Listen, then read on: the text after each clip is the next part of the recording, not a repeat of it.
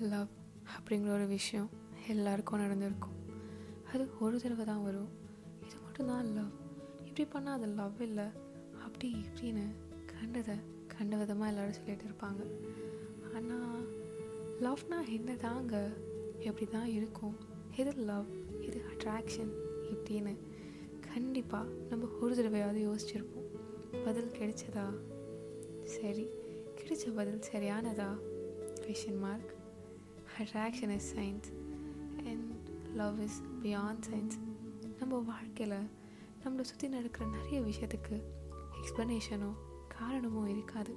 அதே தான் லவ்க்கும் we cannot explain what we feel or do தன்னோட குழந்தைக்கு ஒரு ஆபத்து வரப்போகுதுன்னா அதை முன்னாடி உணரக்கூடிய திறன் ஒரு தாய்க்கு இருக்கும்.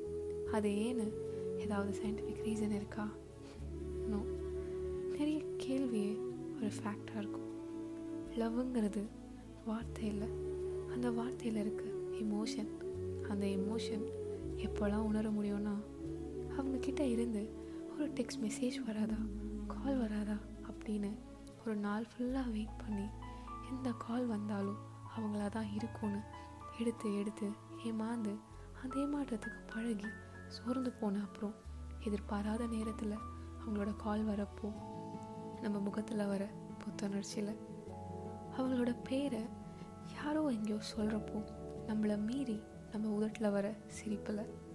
நம்ம ஏற்கனவே பார்த்த படம் கேட்ட பாடலில் இருக்க வரிகள்லாம் அவங்களுக்கு எழுதி வச்ச மாதிரி இருக்கப்போ.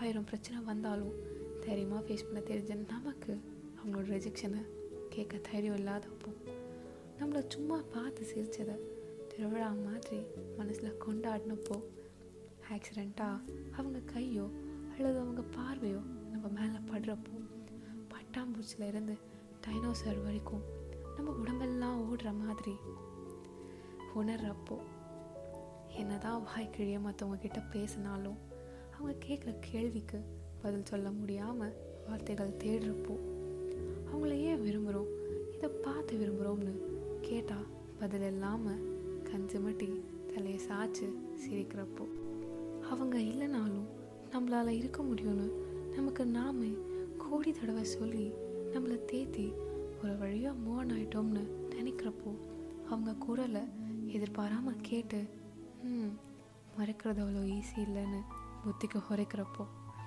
அவங்க என்ன கேட்டாலும் நோன்னு சொல்ல வாய் வராதப்போ அவங்கள பற்றி யாராச்சும் தப்பாக சொன்னாலும் அது உண்மையாகவே இருந்தாலும் எதுக்கு மனசு வராமல் அறிவிருக்க முட்டாளாக இருக்கப்போ அவங்கக்கிட்ட குரலை ஏற்றி பேசக்கூட முடியாதப்போ நம்மளை எவ்வளோ கஷ்டப்படுத்தினாலும் அதுக்கு ஏதோ காரணம் இருக்குன்னு அவங்க சொல்லாமல் புரிஞ்சுக்கிறப்போ அவங்க நமக்கு இல்லைன்னு தெரிஞ்சாலும் அவங்களுக்கு ஒன்றுனா மனசு துடிக்கிறப்போ இந்த உணர்ச்சி எல்லாத்துக்கும் பின்னாடி இருக்க காரணம் லவ் இது ஒரு புள்ளி தான் லவ்வில் இன்னும் சொல்ல போனால் ஜீவியம் சொல்கிற மாதிரி your imagination and feelings are just beyond and infinity the master of love லவ்ங்கிறது கொடுக்கறதோ வாங்கிறதோ இல்லை. உணர்றது அது எல்லார் மேலேயும் எல்லா சமயங்கள்லேயும் வந்துடாது.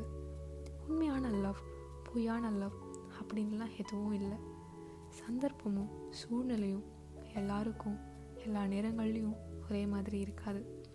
ஒரு லவ்வில் சண்டை வந்தோ அந்த சண்டையால் பிரிஞ்சாலோ உடனே லவ்வே ஃபேக்னு சொல்கிறாங்க ஒன்று சொல்கிறேன் லவ் ஃபேக் இல்லை லவ் பண்ணுறவங்க ஃபேக் இல்லை லவ்வே வேஸ்ட் லவ் பண்ணுறது வேஸ்ட் டைம் வேஸ்ட் அப்படின்னு அவங்க மேலே இருக்க தப்பை உணராமல் தான் பண்ணது தான் கரெக்டுன்னு அவங்க கில்ட்டை ஃபீல் பண்ணக்கூடாதுன்னு தனக்கு தானே கொடுக்குற செல்ஃப் தெரப்பி தான் இந்த வேர்ட்ஸ் எல்லாம்.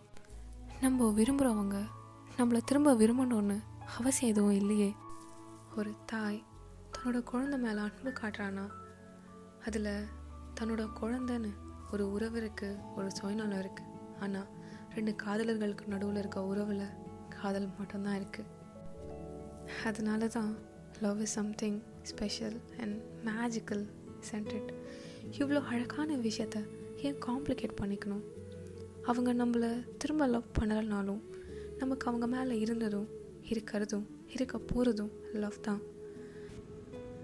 We give the love They deserve which is no bad than a breakup.